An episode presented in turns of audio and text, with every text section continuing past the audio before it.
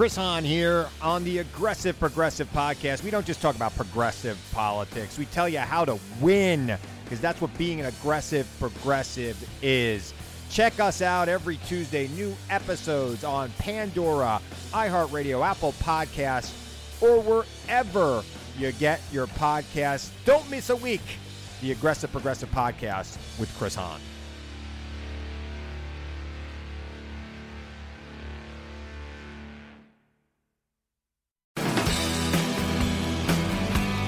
Are now listening to Bigfoot and Beyond, featuring the Lennon and McCartney of Bigfoot, though they're arguably Harrison and Starr, Cliff and Bobo.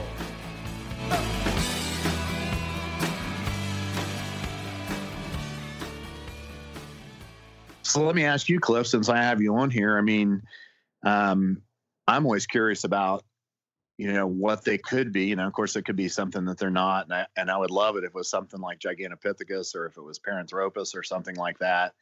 And so I usually lean toward those type of things right there. Is there something that you're leaning toward now?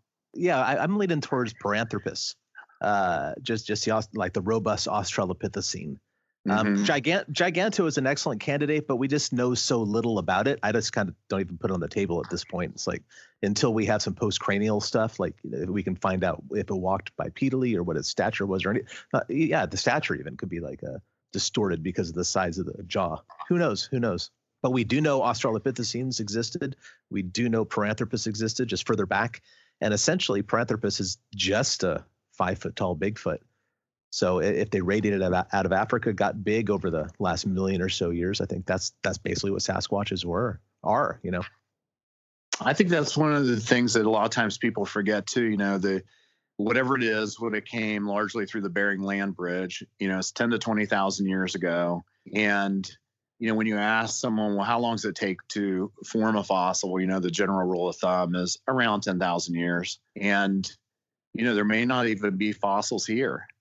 And of course, you know, when you look at it like that, the areas with the most sightings, Washington, Oregon, um, British Columbia, places like that up there in Northern California. I mean, that's closest to the land bridge. And, um, you know, then of course they would have dispersed across the United States following game and mating type rituals or whatever would happen to be or whatever. But, um, you know, and of course that area that they would be most common in isn't really conducive to having fossils either. Yeah. Well, you know, fossil fossilization is a very rare process that uh, most often does not happen, and the maybe the species was never very populous. You know, and it, like the the numbers are always so small, it'd be very unlikely that any of them fossilized. It's possible, you know. Remember, if I if I have my numbers right, I believe we found the first chimpanzee fossil in 2006, or right yep. in there. Yeah. So, uh, as a as a standard, fossils just may not be out there, or if they are, maybe there's fragmentary or something like that. if I remember right, I think it, it's only like 20 something percent of all the animals we we even have that we know exist, we have fossil evidence of. Yeah, it's a yeah. very small number. Yeah, that might be true. I don't know the numbers, but that sounds about right. Huh. Well, there you go. So that's what I think they are. Giganto, sure, that's still on the table, whatever that ends up being, but um, we just don't know that much about it yet. So, hey, Russ, I was going to say, have you noticed any pattern to the amount of knocks, like two or four or one? You know, I know people believe certain things, but I have not myself heard a pattern. I mean, most commonly, I just hear a knock. And, um, you know, it's funny because people that aren't in the woods a lot think I think you know that you can hear these noises and maybe it's something else or maybe what it is you know because really we don't even know that what a knock is right? I mean it could be a mouth pop or it could be a hand clap or it can be something hitting a tree but you know, it's kind of hard to imagine something running around the woods with a stick all the time. And um you know I'm not sure that I've ever noticed anything like that you know where there's a strict pattern on it. I mean, sometimes people come up with all these things that I hear or you see on the internet, and unfortunately, it just hasn't always been my experience. Do you keep data like that? Like, did you uh, go ahead and write down two docs on this date or whatever, and like keep them some sort of log or anything? Yeah, everything that I I do, like I would say a typical day in the woods that you're out in the woods for three or four hours or whatever, just cruising through.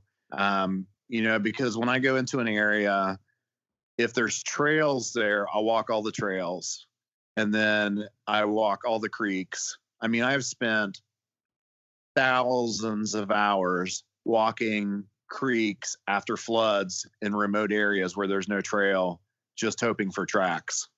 Mm-hmm. And um, then I'll walk all the ridges until I've covered all of that in each territory. And then I'm as I'm doing it, I'm leaving cameras out. And then, you know, eventually I'm rolling through that particular area. And then once I've been in there over a year, like in this one area in Zaleski, which is Ohio's most remote forest, probably that or Shawnee. I mean, I grew up coon hunting there and spending and trapping, spending all kinds of times in that woods. And I'm I'm telling you, I had hundreds and hundreds and hundreds of hours in there and never heard a thing until finally I heard a wood knock. And then, you know, once I heard that wood knock, and then I went back in that general area a couple weeks later, and then I heard another one, you know, and it kind of gave me an idea on kind of where to go. But, you know, going back to that wood knock thing, when I talked to that um, ecologist from the U.S. Forest Service, is interesting. This is a different place, but I was on this dead end road, and of course, you know, they're hardly wide enough, you know, in a park to two cars to pass. So um, I kind of got over, well, I see it's this U.S. Forest Service truck. And so he stops and we're just talking. And I asked what they were doing. He was telling me that Ohio State was doing a study on, um, they had found two rattlesnake dens. And, um, and we were talking about it. And then, you know, he asked what I did for a living. I said, I'm a chiropractor. And he said, Are you that chiropractor that does the Bigfoot stuff? And I said, Yeah, that's me. And he put his car in park and he said, Let me tell you. And he said, You know, I've been here in this park for 17 years and he said seven times I've heard those wood knocks. And he said, you know, I'm a woodsman, I'm a biologist. And he said, you know, I've known when I heard those knocks that those were not native or natural to the woods, at, at least in terms of what we believe to be native or natural. Did he you know, point you I, in a in a good direction after that, like a spot that you were unaware of? He did, you know, uh, and, and the reason why him and I bumped into each other is because, you know, I went into this park when you go in there, you know, you might say, Hey, I'm Russ Jones. You know, I'm a doctor. I'm, you know, I have a biology degree and I'm a doctor too. And I'm a master naturalist. And, you know, so I like to put game cameras up and I wanted to let you know that. And, you know, and honestly, probably at first I'm not mentioning the Bigfoot thing. And I get the park rangers email and I start sending them game cam pictures of cool stuff, big bucks, cool bobcat pictures, just different things that are cool. And then stopping each time at the, I'm at that particular park or every now and then just to establish a relationship with them. And then over the course of time, you know, I'm able to bring up the Bigfoot thing or they inevitably find out who you are. And then, of course, I'll take them a copy of my book or whatever for them look at. And then I'll bring a map of the park in and I'll say, you know, if you were going to go in your park to a place where it was the most remote area, hard to get to, inaccessible, and if you were going to go there and, you know, not want somebody to find you, where would you go out in this park? And they all have an answer. And almost invariably, for years, when I was spreading myself too thin, and I'd visited almost all the national parks in this area and all the state parks, that would be my very first thing. I would walk into the park ranger and say, I'm a master naturalist. I enjoy remote hiking. Where's the most remote place in your park? And they all have an answer and they'll all point you in that direction. And that's how I ended up on that road and had heard those wood knocks in that particular area.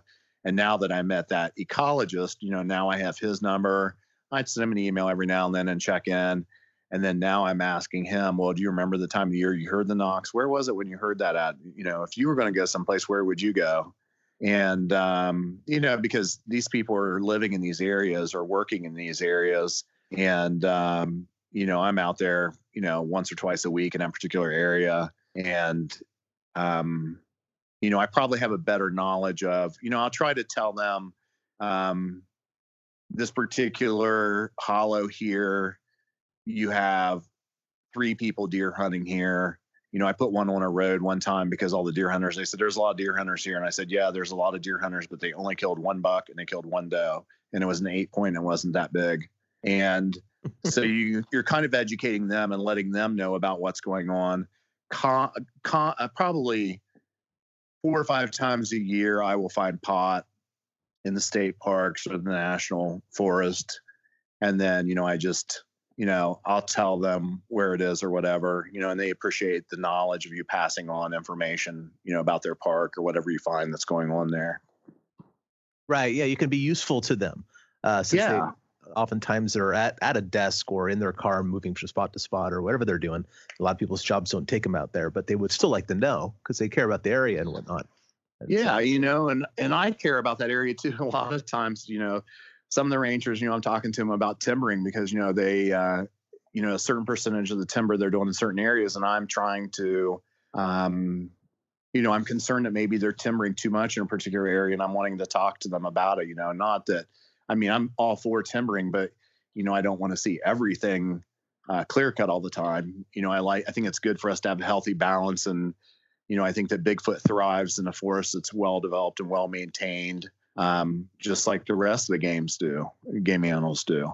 yeah, yeah. And uh, but you know, I don't want to have to walk through six miles of a clear cut because that's all there is or whatever. And uh, it's a challenge. But you know, I've been doing it since I was a kid, and you know, my very first time I was 13 years old and uh, running rabbit dogs, and my family was well known for our rabbit dogs and our coonhounds. And I took a guy that was in the army out on New Year's Day, and it was a beautiful sunny day, but it was really cold on New Year's Eve. We'd gotten four inches of snow the night before, and I came around this place, and there was a cave that was up on this hillside. I mean, you really would never guess there was a cave up there.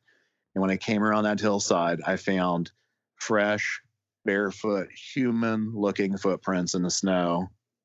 I'd never heard of Bigfoot. I didn't know anything about it. And I couldn't imagine where it was that there would be somebody there. I thought it was a vagrant had found that cave. And I went out and looked inside because I expected to find a, you know, a fire or some clothes or something. But, you know, of course, there was just nothing there. And it wasn't a huge track. It was about maybe like a, an adult male size. But I was certain that that whatever was there and made those tracks had heard me come around that hillside with my dogs and had left. And it was a crystal clear path to follow. And the guy and I talked about actually following him.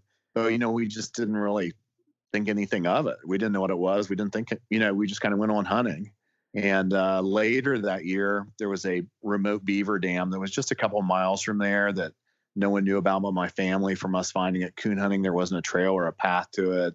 And I was back there with an uncle and we were fishing and we were wearing pistols. It was really snaky. And we were standing on a part of the dam that was maybe 50 feet wide there. And it was really thick and brushy on the other side. And we weren't talking or anything. We were just quietly standing there fishing. And, you know, him and I really weren't close enough that we could, like, um, you know, have a normal conversation. But I heard something walking down that bank and I looked at my uncle and I saw him looking too. And then there started very loud monkey like screams, kind of a and just shaking of the brush that was there. And it went on for about 10 seconds and stopped. And I looked at him. And I said, What do you think that is? And he said, Just look for a tree you can get to. It's got to come across water. Well, then it did it a couple more times, shaking that tree like that. And then I always tell everybody, you know what we did after that? We kept fishing because, you know, we'd been in the woods our whole life. We were woodsmen and we weren't afraid of anything in the woods. And we were raised that there's nothing in the woods that's not more afraid of you than you are of it. You know, but later that year, I saw the Leonard Nimoy show in search of, and he had uh, in search of Bigfoot on there. And I knew, and it made me suspicious. And then in those years before I went to undergraduate, I'd found tracks twice. And so I'd always had been interested in, I'd always followed it. I'd read all the books. I saw everything that was out there. And, um, you know, in my whole life, it, it had really shaped my time in the woods and what I do and what I do now. I mean, largely the land that I own, the farm that I own is in an area with Bigfoot sightings. Um, the time I take off, it revolves around Bigfoot and spending time in the woods. And, you know, I'm committed to trying to get an answer to try to come up with with something. And, Yeah. you know, I'm passionate about it. Well, yeah, that's obvious and committed to it. Um, not a lot of people uh, can do that, you know, and you've set your life up in a way that that is what you do, and it's rad. Congratulations on that. Well, it's interesting because uh, I remember when we were doing one of the episodes, Bobo asked me, he said, Russ, he said, I got to know what do your patients think about you chasing Bigfoot all the time? Did you remember that, Bobo? Yeah. And uh, and I thought it was funny. And it, you know, we sell my book at the office, of course, and I think that it doesn't take very long for patients when they're with me, you know, to realize that I'm normal, and uh, and that you know it's just an interesting hobby. And I found that most people are pretty open minded about it. And you know, I think nationally they say it's like 30 percent or something of people believe that you know there might be a Bigfoot. But you know, when you're in the Pacific Northwest or when you're in Appalachia, that number is very very high, and you can hardly ask a hunter in West Virginia, or Ohio, or Kentucky, or Tennessee, you know, have you ever had a weird experience? Have you ever been in the woods and felt like something was watching you, or anything like that? Almost invariably, somebody has stories. You know, so I think it's much more common here. Um, I was thinking, uh, you mentioned that you bought a farm where there had been Bigfoot oh. sightings before. Have you had anything unusual happening around the Ohioan homestead? You know what I've been doing, and it's actually it's 15 minutes from Ohio's most remote park, which of course is convenient for me. And so I spend a lot of time in that park. But you know, I'm leery that um, they hear my game camera. So what I have done at my farm is I have game cameras out for like the deer that I'm interested in hunting later in the year, but they're largely around the farm fields. And when I get over around the park, because I border the park for three quarters of a mile, and so I put no game cameras along that side of the farm and in the area overlooking my house. And what I've done is, um, you know, there's a history of them being interested in sweet mix, which is, you know, it's oats, essentially grains that you feed horse and cows that have some molasses in it. And um, so I've have some one gallon containers. I've put sweet mix in. I seal them, and I've put them in locations. I had one disappear in the fall you know, so keep in mind, you know, I live on a dead end road up there. I'm the last house for a half mile. It's all my property, so no one's allowed there. There's um, security cameras all around the front of my farm. So if there's anybody that came in on the road, of course, I would know that. And then the park has bridle trails and hiking trails, and it's not really used very heavily. But for people to walk at the park, it's about an hour and a half walk for them to just get back to um, my farm. And of course, you know, then it's all posted too. Mm-hmm. And um, so I had one of those disappear and I immediately replaced it with some peanut butter. And I haven't had anything happen, you know, with the peanut butter yet. But, um, you know, I think that that's an area that it's not that large. There's a couple thousand acre lake. Um, or a couple thousand acres that are there, and the lake is maybe like 500 something acres. I don't recall exactly, and it's very thick and brush and loaded with deer, and of course there's orchards and farm fields all the way around it. So you know, my suspicion is that they would maybe be there in the summer some. And there's been a sighting by a boater of a juvenile uh, there. And uh, and then this fall, my father had told me that he had heard a wood knock. That was the first one he ever heard. And uh, mm-hmm. when he was deer hunting in there, so um, you know, I'm hoping that uh, you know that I can be a habituator eventually. Um, unfortunately, you know, just like you know, you had to be at the shop and Bobo has all his things that he's doing. You know, our jobs get in the way of doing this full time. And mm-hmm. um, this is this fall will be my 30th year in practice. And so each year I'm spending more and more time in the woods. And I'm hoping that in the next four or five years that, you know, I'll be largely doing that all the time. Nice. Just as you slowly retire. Yeah, as I retire, just uh kind of wind you know, things down on the work front yeah you know to. i'm just i've always been in the woods and that's what i'm just interested in um in being there all the time and like i said you know it's interesting how things come and go in your life and you're interested in different things and you have different hobbies but you know it's been a passion for me and i uh I spend a lot of time just looking at Google Earth and on maps and on my notes, just trying to figure out where I'm going to go. And each time that I hike, most of the time it's not um, just on a whim that I'm visiting a certain place. You know, I'm usually in a certain area for a particular reason. And, um, you know, I'm not sure that there's not a danger. Sometimes, you know, we get locked in our habits or our beliefs. And, you know, I think that's why it's important we have, you know, good friends like you guys or Matt Pruitt that we can call and say, hey, what do you think about this? Or, you know, you've had any experience with that or whatever. And sometimes, you know, it, it changes the shape of how you think about things or, it maybe forces you to reevaluate some of those stereotypes that you've developed in your own mind. Yeah, absolutely. Um, I think just a few episodes ago, I was uh, ranting about how it's important to hang out with people who don't think the same thing you do. Like, Yeah. it- uh, hang out with challenging individuals and see how you deal with them, and uh, and and and what do you think of the way they think? Because you can learn a lot about yourself and uh, from other people about subjects you're interested, in, like Sasquatches, just by uh, hanging out and listening and, and considering some things. Yeah, I'm trying to be more open minded about. It's interesting the the woo thing in the last five years, you know, has exploded. Yeah, and um, you know, so I'm trying to be um, open minded about some of that, or at least taking that in consideration when you know you do your hikes or whatever it happens to be. But I mean, I just personally haven't had any experiences that I couldn't explain through Oh, natural yeah. means. Yeah, absolutely. Um, you know, uh, I just did a gig with Thom Powell this past weekend for a benefit thing. What a great guy. Yeah, super great guy.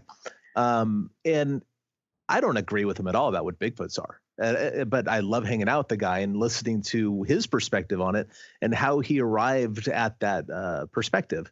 Um, for myself, it's got to be either experiential for myself, which you know is valuable to me, whereas other people's experiences aren't quite as valuable. You know, as far as like forming my own worldview, and also uh, evidence, data, essentially, uh, in order to think something. And Woo kind of fails on one or both of those, mostly, Right. in my opinion. In my opinion.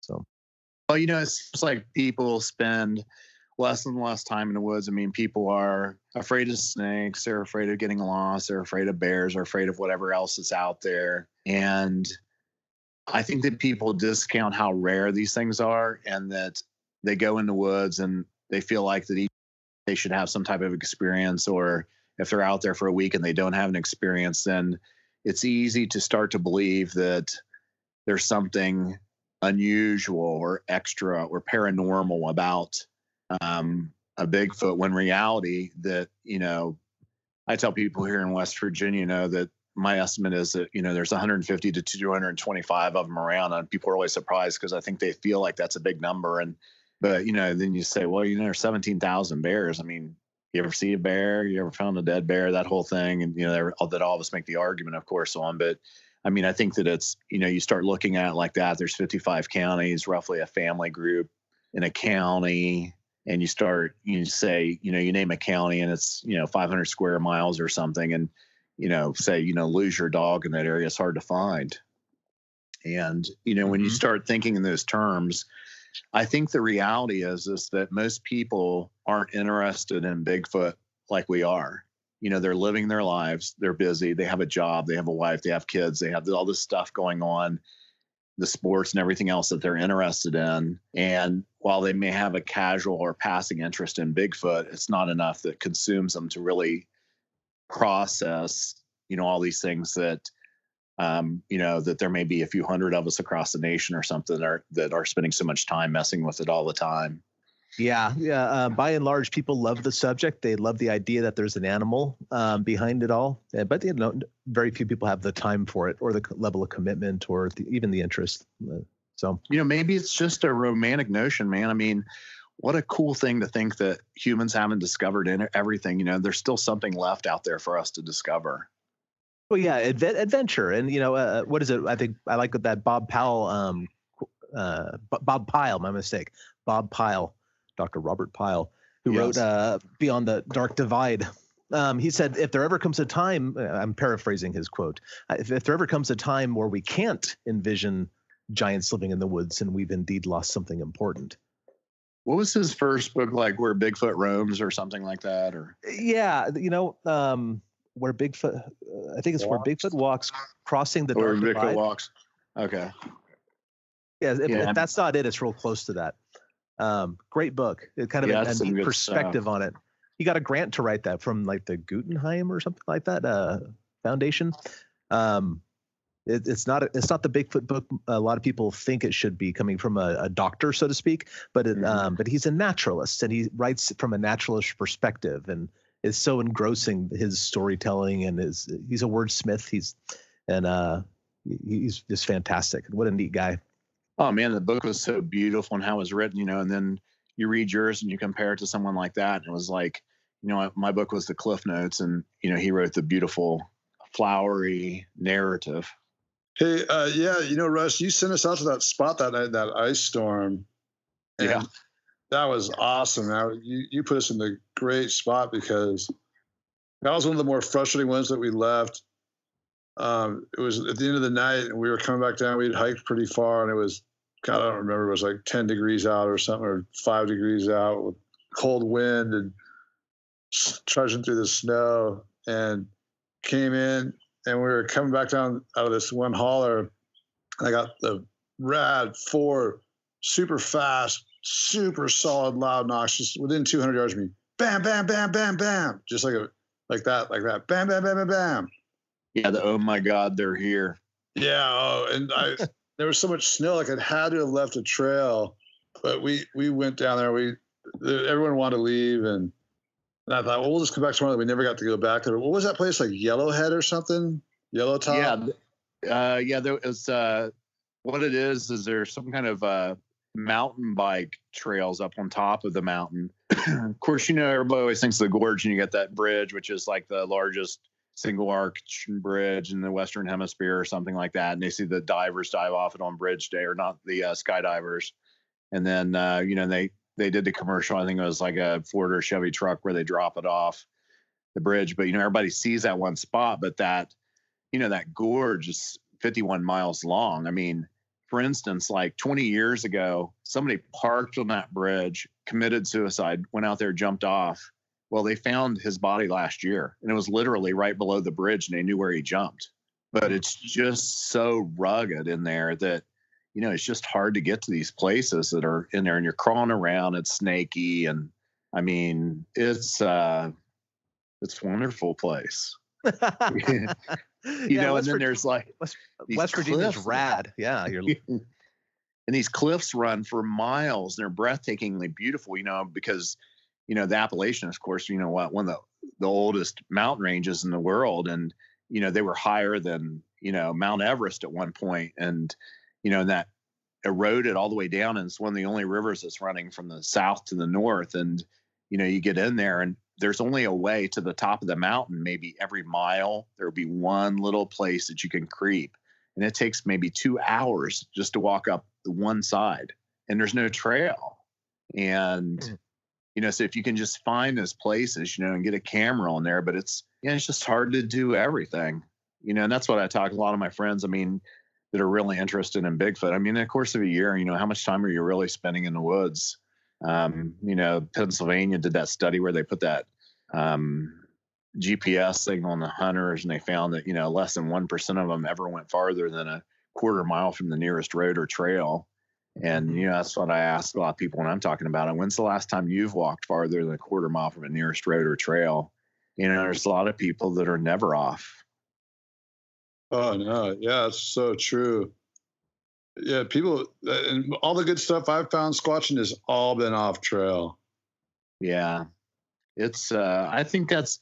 You know, we need to spend more time off the trail. You know, I mean, use the trail to get somebody to place remote, but you know, have a reason why we're going where we're going and um, you know if it's in the winter then you know concentrate on the south facing hillsides that you know maybe have some rock or something up high or something where something can be up on things you know and then cruise along the tops and see if there's rock piles or you know different things. I you know i think that they do that stuff. I mean all the higher primates do it. They break sticks they all that stuff. I mean like joe Beelart talked about you know the um, tree breaks and all that stuff, he said, you know, he calls it tree litter. And he said one in a million means something. And, you know, and you see that on the internet every day. It's just crazy now. All these people, I mean, they're going at the evidence backwards. You know, they're just going and looking for these things and they don't have any type of other thing associated with it. They just have, you know, these trees that are laying down. And I'm like, what do you know what kind of tree it is? I mean, what kind of pests attack that tree? To what height this pest bother it? How old is that tree? I mean, do you notice that most of them are in pine forest where they have shallow roots anyways and they're known to fall in all different directions? I mean, um, you know, we have our research being done by, you know, just people that aren't professionals or aren't scientists. And we have to hold our standard a little higher. I think that there's scientists that are interested in it, but because there's some of this wacky stuff out there and the evidence. I mean, you know, some of the footprints that you see that are on the internet or that are casted, or I mean, Cliff, you see them all the time. I'm sure a lot more than me. I mean, they're just you know there's a compelling story that goes with it but you know our standard i think needs to be held a little higher it seems that people are wanting to believe something and finding things to support that belief which i, I guess is science but but the stuff isn't there's no reason to think it's bigfoot related a lot of times and that kind of irks me um because because the the explanation of um what else could have done it isn't compelling how often how often do you find scat russ do you attribute to a sasquatch I've only found it one time, man. I mean, it's uh, you know, I read a lot about it, and I read, you know, I tried. Uh, there's different subjects that you know I'll do research on in terms of the nest or scat or footprints or whatever it is. Just I'm trying to educate myself when I'm looking for a specific thing, and I just don't see it very much, man. I mean, um, like I said, I, I know they have to obviously leave it, and uh, they're a biological creature, but um, you know, I just don't I don't see it very much. I and honestly, I'm what I found is I find tracks about three times a year, and you know I'm hearing wood knocks or you know some type of noise or whatever. And, you know, keep in mind, of course, this is a day. You know, you out at night. A lot of times you'll hear things, but you know during the day, you know, I'm hearing things. I would say around that uh, 200 hour mark is reasonable. So about every six weeks or so, I'll have something happen to me in the woods. Um, you know, uh, to, to the ends of them pooping, um, I only know of two reports that they've been observed like pooping in the woods. Uh, one was by Glenn Thomas, and that thing was pooping in a river, which mm-hmm. I find mm-hmm. interesting. And the other one, Meldrum told me about talking to a native gentleman from Washington who was tracking one. I think he might have been a sheriff, if I remember correctly. And he saw it take a take a dump and then cover it like a cat does. Huh. And then keep moving. So those are the only two visual observations, and both of them are intriguing. I don't know which one happens more or or anything like that, but I think both those possibilities are out there because you just don't find a lot of scat, and most of the stuff that I've seen could easily be that of a bear. Weren't the two Glenn Thomas ones uh, females, if I'm remembering right, that he saw that were in that uh, that were using the bathroom in that creek, or am I not remembering right? I don't remember that. Female for sure. Oh, okay, that's what I was thinking that they were. Um, you know, but in that one report I was telling you about in Gallia County, Ohio, that's just up now on the BFRO.net uh, latest reports, he had found uh, some poop there. You know, it's interesting. A lot of times you hear that's like around a waterway. Sometimes even where you would think that they would kind of be drinking or something, but um, you know. But I always tell people, you know, think pop can. You know, when you're thinking. Um, that. I think that that gentleman said something about the size of his wrist or something when he was making that. But I, I mean, I just don't find, uh, I haven't found that that much. I mean, like I said, you know, if you find footprints, you find, uh, you know, you hear the noises or whatever it happens to be, and um, you know, I've heard the samurai. I heard the samurai chatter last year, earlier this year, a month ago, when I was oh, in that area where was it extended or just a short little a short little thing or like a long one? you know, I went back in this hollow and there was uh, I was following there was a beaver dam there, and if I can find a remote beaver dam, I'm always interested in it. There was one there, and I was looking around it, and when I went up this hollow, of course I'm off trail, and there had been a uh, clear cut about 20 years previously on both sides, the hills on both sides of me as I'm walking up this hollow, where I'm seeing a lot of deer sign, and I get to about the first break in the hollow, which is maybe a mile up, and I see some pine trees on the left. And you know, pine trees are about you know they can be about 15 degrees warmer than the rest of the woods. So a lot of times, if you can find a pine grove like that in the winter, I think things stay in there for you know warmth. And I thought, oh, this is a perfect place, you know. And I was I was suspicious because you know I had found I saw that pine tree, that pine grove. But what it, what really made me suspicious was that all the deer tracks had stopped. You know, I'm I'm still got the um, clear cuts on both sides of me and the deer are crossing, but all of a sudden I get to a point and there's just no deer sign anymore. And there should be, you know what I mean? Because it's the same. And so I'm looking up the pine tree and I'm like, this is a good spot here. So it's around a creek and I put the, the um, game camera up. I mean, as soon as I finish, I hear a wood knock and it's farther up the hollow. As soon as I heard it, Shade, my dog, turned and looked up there too. And I said, that's where we're going, Bob. And so, you know, I started up this hollow and I went up there, I don't know, a couple hundred yards past where I'd heard the knock. And there was a steep hollow that came out, and I thought if I can just get in there quickly, I can get a camera up before something could see me. And I went in there, and when I was putting that camera up, there was another knock, and I mean, it was literally not, I don't know, 75 feet from me, just right at the top of that hill where I was at. You know, I hmm. mean, it just, and as soon as I heard that, when I came back down, my intent was to keep walking up that hollow. I was about maybe an hour from dark then. And when I got up there, I heard that, you know, it's just like someone's talking up there and you just can't quite understand them. And, you know, you're just going by impressions. Like I said, that one knock, you know, I thought meant, hey, somebody's around. Another time I heard a knock, I thought, oh my God, he's right here. And then, you know, when I have heard that, to me, it just seemed like that um, they were rattled. You know, like maybe you're close to a family group, or maybe there's an old one. I don't know what it is. You know, I mean, I have no idea, but I mean, that was just my impression was that, uh, you know, it was interesting. And I thought, well, I'm out of here. And, you know, because I have a long ways to get back out. And when I got back down in that main hollow, you know, I could tell by watching Shade that, you know, he was smelling something that he wasn't smelling calmly. I could just tell by the way he was acting. And I thought, you know, as soon as I walked up these hollow, this hollow one crossed behind me. And um, so, you know, that's where I put a lot of those cameras out at that one particular time. And I was up there, you know, like I said, in that time. And when I was up there this year, the second week of January, I found, uh, you know, I took some pictures of and stuff there. You know how bears will roll a log to get the grubs and stuff. Of course, you know, as I said, in Ohio, there is very few bears. And in this area, there's rarely a sighting. And I've had cameras in this area for now a long time, maybe going on two years. And I have yet to get a bear picture. And, um, this log was moved and it was a very large log that's maybe the size of my waist and maybe eight or 10 feet long, but it was not rolled or anything like that. You know, it had been picked up and placed about eight foot away. You could see where it was laying and where it was resting, and then you could see where it had been moved. And, um, you know, so, you know, I, you didn't see something do it. You can't say for sure. You know, it's compelling, it's interesting um, you know, I don't think that a bear could do that. Um, you know, I think it would have rolled it over or whatever. It wouldn't play something. Doesn't have hands. Yeah, it's interesting for sure. Uh, what other uh, evidence um, ha- have you collected? Any sounds from that spot? No, um, I actually.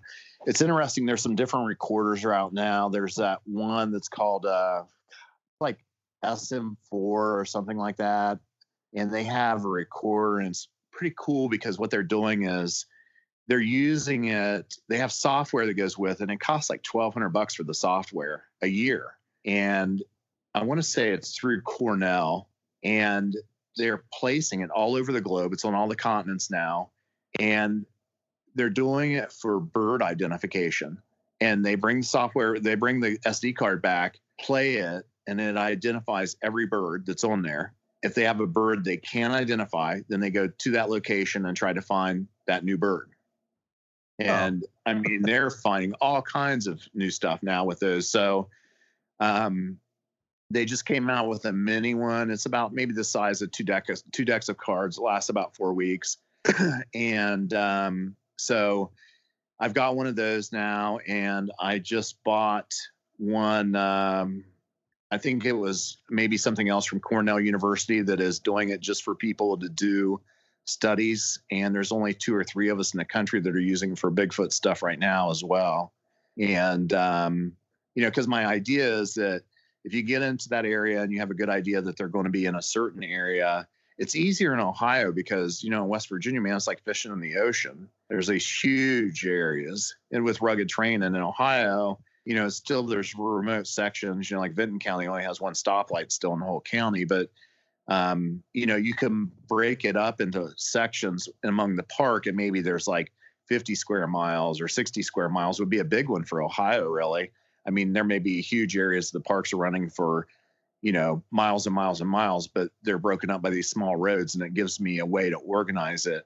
And so if I've heard those sounds in a certain area, a certain month, then I'll try to make sure because you know I have to have 29 cameras, so I'll try to make sure I'll have six, seven, eight cameras and a recorder going in one particular area and then I'm hiking in that particular area during that particular time. And then if I don't hear something, you know, then I'll have my other stuff in another section for a whole year, trying to wean it down to figure out where something would be moving to. And of course, it's just, you know, there's other people that don't have anything to do with me that are reporting sightings and, you know, things like that too, um, you know, that help with what you're doing. And, you know, I'm trying to make sure that, you know, like one of the um, reports that I just took, I just told you is going to be posted on the BFRO's website. I know that Moneymaker had just talked to the witness not long ago, I think this week.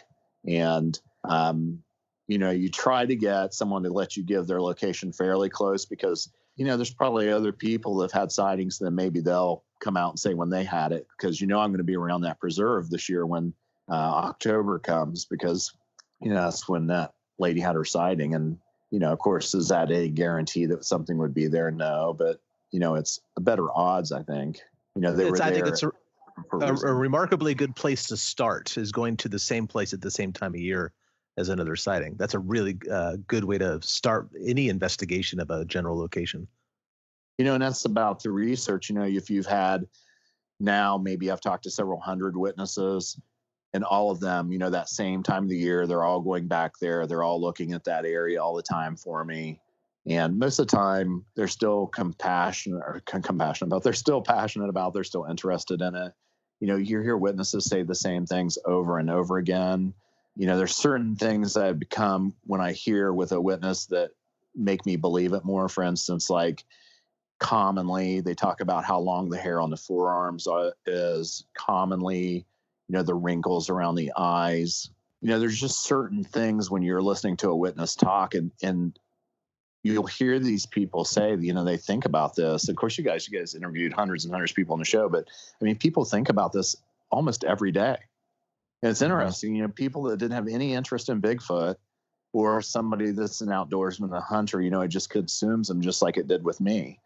And uh, that, you know, that you just need to know. It's like um, that place where I got yelled at when I was fishing, you know, that beaver dam's no longer there. And maybe three or four times a year, an hour or so before dark, I'm called to that place.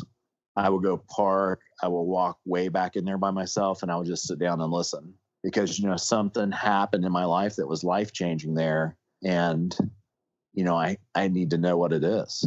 You're not worried about being attacked by a Bigfoot at all, are you, Russ? No, man. I, I mean, I'm certain, just like anything else, that you know things happen and something's probably happened in the past, and you know, especially concerning food or maybe a young one or an old one or something like that. Or, but you know, I I think that. uh I mean, up until like the last year or two, I never even carried a gun all this time. I'm in the woods, and I'm really in the woods a lot all the time. You know, I just always have a stick, and you know, I just figure, you know, big guy with a stick is going to do okay. But you know, if you're in the woods all the time, you know, you just get where you're comfortable there. And um, in the last couple of years, I've started carrying, and it's largely because of the humans, you know, the meth people, the people growing pot now. Um, I mean, I don't really care what they do, but I mean, I've went so far that I had a trainer come in just to train my dog because you know Shade's a lab, and man, he loves everybody. And so we would come out of a remote location, and you know, there's some people maybe sitting down there doing something. You know, I don't know what they're doing, and I I need to be able to deal with it without my dog running not wanting petted. mm-hmm. So, you know, I had a trainer come out. So now, like, you know, I can give him hand signals um, to stop him in the woods and he'll just stay put. And largely it's because, you know, a lot of times, not only that, but, um, you know, last year, I think eight or nine times, you know, we saw different types of snakes. I mean, a couple big rattlesnakes, a couple copperheads. And, um, you know, I don't want my dog getting bit, me carrying them out of the woods or whatever it happens to be if I'm stuck in the middle of nowhere or whatever. And and uh, so you know you can at least control them with those type things. But I don't, I don't think so, man. I I think that um, I'm suspicious of so much the woo thing. I mean, I don't want to discount all of it. I think that maybe a lot of it has to do with people just aren't in the woods like they used to be and are just not as good a woodsman anymore. And you know, like I said, discounting the the small number that is in place these animals and um and i think that you know they're curious about humans but um you know I don't really think, you know, that they want to bug us. I think in West Virginia, most of the time that they kind of move away from you. In Ohio, they've been forced to, there's only so many places for them to be. So, you know, I mean, they can't necessarily just leave where they are. They just kind of move around you or something. Right. And yeah, but I don't, uh, I mean, I've gotten spooked for sure at night. Um, I mean, I think all of us, you know, have had something. I, I remember I was in, uh, you guys remember we went to Blackwater up uh, for one of the episodes of Finding Bigfoot, uh, Yeah. Blackwater Falls, Yeah. Canaan Valley, beautiful area of West Virginia, up where some of the ski resorts are. And, um, and I was in there with, uh, Darren Bavarnik and we were in there in the middle of the week and, you know, he's a firefighter and, you know, because of my job, we would always take off when we go to these locations when no one else is going to be there. And so, you know, we're there in the middle of the week. It's like a Tuesday and a Wednesday. And, you know, it's like a four or five mile road in. Well, there's no cars, nobody's back there. And you park and you're in the Ca- Canaan Valley Wildlife Refuge area, which is the largest um, swamp, highest elevation swamp in the United States on the East Coast. Hmm. And, um, you know, there's a lot of Bigfoot sightings in there. And uh, we were walked way back in there and man, um, fog started coming up and, you know, we just could not see well at all. And um, then, you know, something started whistling at us. And uh, I heard it once and Darren said, Hear something whistle. And I'm like, Yeah, I'm hearing something whistle.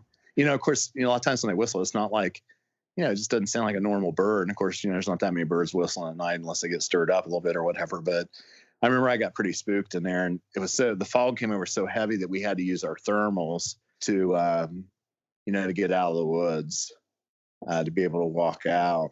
But, um, you know, I mean, Bigfooters are crazy. I mean, we go and I remember Cliff, you telling me before you just go in the woods and sleep on trails sometime at night. And I thought, man, that guy, you know, it takes some guts to do that. And, you know, all of us will walk way back in the middle of the woods with our friends and sit, you know, with our backs against a tree with all the lights out in the middle of the night and just listen and, you know, hope something's going to happen. And, uh, you, you realize when you lead expeditions and you take people that aren't used to doing that, how unusual Bigfooters are.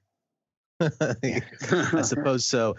Yeah. Um, at the museum, the, the this the the the cross section of society that comes in, I love it because everybody comes. In there. Maybe this person, you know, is uh, wearing a suit. Maybe this person's wearing, you know, cut off jeans and a Trump shirt. It doesn't matter. Uh, everybody out there is is is all Bigfooters. I realize we're all Muppets. I think We're is what it really comes down to. I, yeah, I think we're all just Muppets, like more largely harmless, really colorful weirdos that love a subject and come together and enjoy it together. I think it's fantastic, just the Justin's a variety of people. But that that but you know what? Because you look you look at him and go, oh, that guy's not weird at all. But that just makes him weirder to me. that is True. you know, what I was just saying to you about West Virginia, Russ. And for people that don't know, West Virginia, it's like it's kind of like this little Rocky Mountains. It's really rugged. It's beautiful. Oh, it's, It's- rad. This it's is the best my, spot. I think it is my favorite what Eastern state. Me too.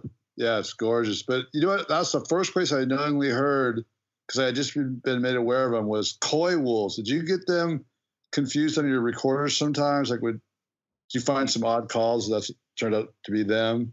Yeah, you know, the deal is that the western coyote is different than the eastern coyote because the eastern coyote is intermingled with the western western red wolf, which of course is extinct here now. And so it's a little smarter here and it's a little larger here. And you know, it's like barred owls. I mean, owls really can sound funky. They always sound sometimes like a monkey. But you know, at the end of a call, you know, you always say them. Uh, an owl always gives itself away. You know, at the end of it, it'll sound like an owl. And um, and man, the coyotes sometimes it's it's hard to tell here. You know, and another thing I think is is interesting uh, that's a noise going back to the recording stuff like Monongahela, which does a lot of the reviews for the BFRO stuff or whatever. I uh, had asked him because I was always curious about the sap popping in the woods. You know, I mean, a lot of times when the sap is going up or sap's going down, when the temperature's cold or whatever, that it'll make that pop sound. And I always wondered, you know, how they were differentiating that when they heard that. And, you know, I guess the answer is that there's not really a good way to do it. Um, you know, because I always try to take that in consideration when you're hearing the wood knocks. You know what I mean? That it's that it could be something like that. But the reality is, I mean, the great majority of times when you hear it, man, it's like um, it's so apparent that it's not natural. Um, you know, you just inherently know. Uh, you know, like the first time I saw a rattlesnake when I was in the woods, I'd never seen a rattlesnake, but when I heard the rattle, you know, I instantly froze. You know, I knew, you know, my uh, the caveman inside me, the outdoorsman, knew that uh, you know that sixth sense that something was not right. And I think that um, you know, I wonder how many Bigfoot sightings there would be if um, you know people start down a hollow or they start up the side of a hill or along a trail or something. They think, oh gosh, this feels weird. I'm I'm out of here. And you know how much of that really is that you know we sense that something we're not cognizant any longer just because we're not in the woods enough um, that maybe our um, ancestors might have been cognizant of. You know, how much of it is that? But, you know, I grew up in Ohio and I came to West Virginia because, you know, the, the, the people are kind, the country is remote. You know, you can live, you can own hundreds of acres and be 10 minutes from the state capital and have bears and everything else literally in your yard. And um, land is still cheap. You know, you break down you you won't be there very long until someone will stop to help you. Um, they it's been a wonderful place for me to live, and the people have always treated me kindly here. Um, and uh, they may tease you a little bit about Bigfoot, but they all have a story and they're all interested in it.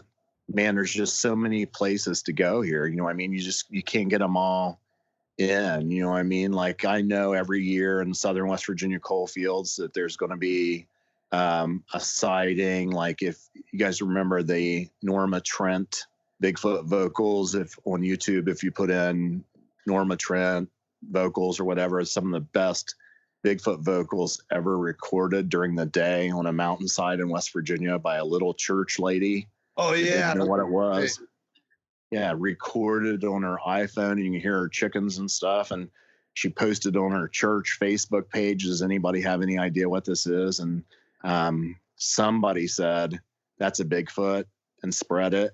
And the lady got over a thousand friend requests in one day and freaked out.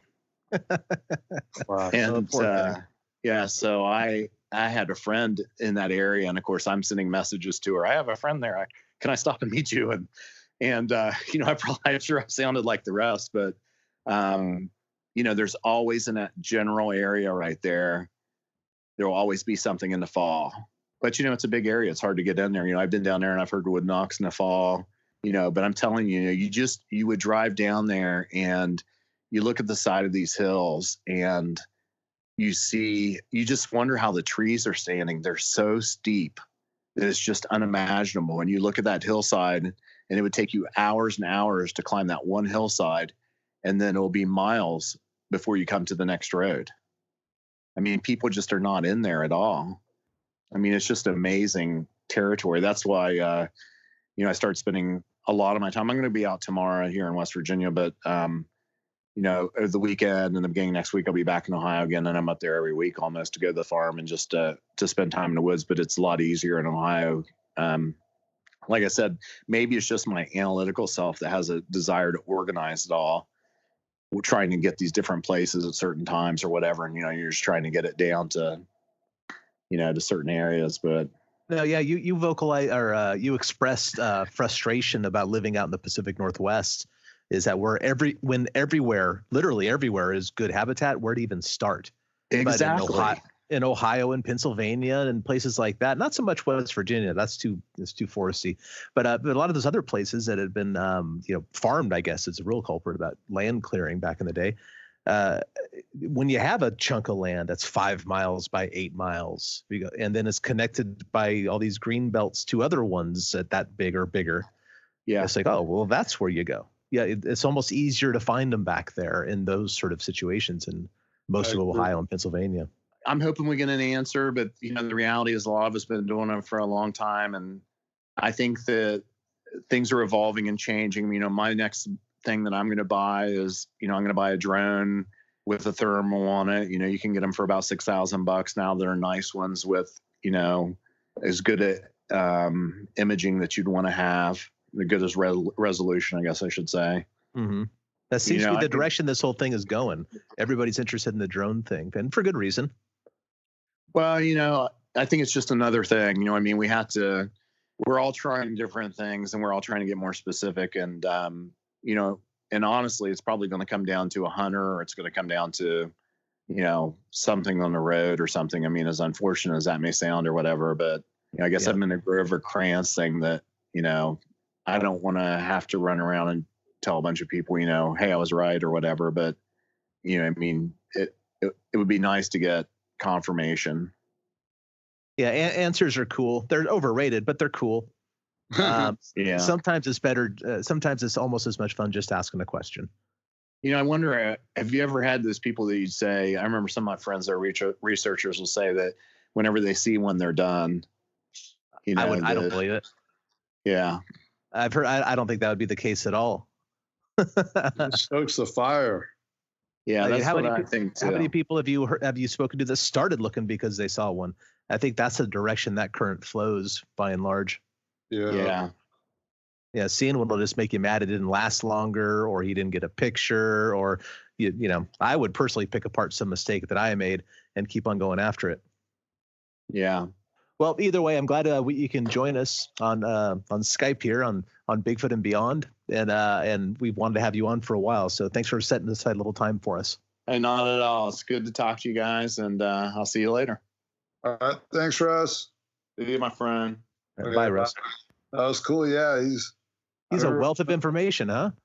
Yeah, I remember when we were filming in West Virginia, we went out in the woods with Russ a couple of times and he was just bam, bam, bam, this, that, this, that. I was like, I I needed to have like a notebook or something because he was he's just he's like a white walking naturalist encyclopedia, just throwing out info left and right, not showing off, just you know, he's, he's genuinely excited about it. He's sharing his knowledge.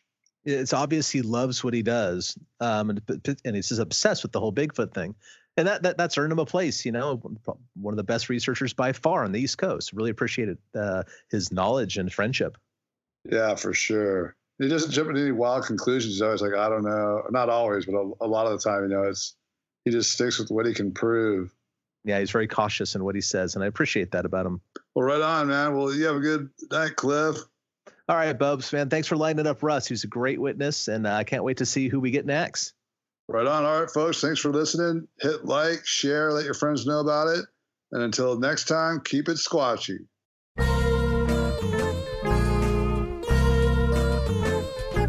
Thanks for listening to this week's episode of Bigfoot and Beyond. If you liked what you heard, please rate and review us on iTunes. Subscribe to Bigfoot and Beyond wherever you get your podcasts, and follow us on Facebook and Instagram at Bigfoot and Beyond Podcast. You can find us on Twitter at Bigfoot and Beyond, that's an N in the middle, and tweet us your thoughts and questions with the hashtag Bigfoot and Beyond.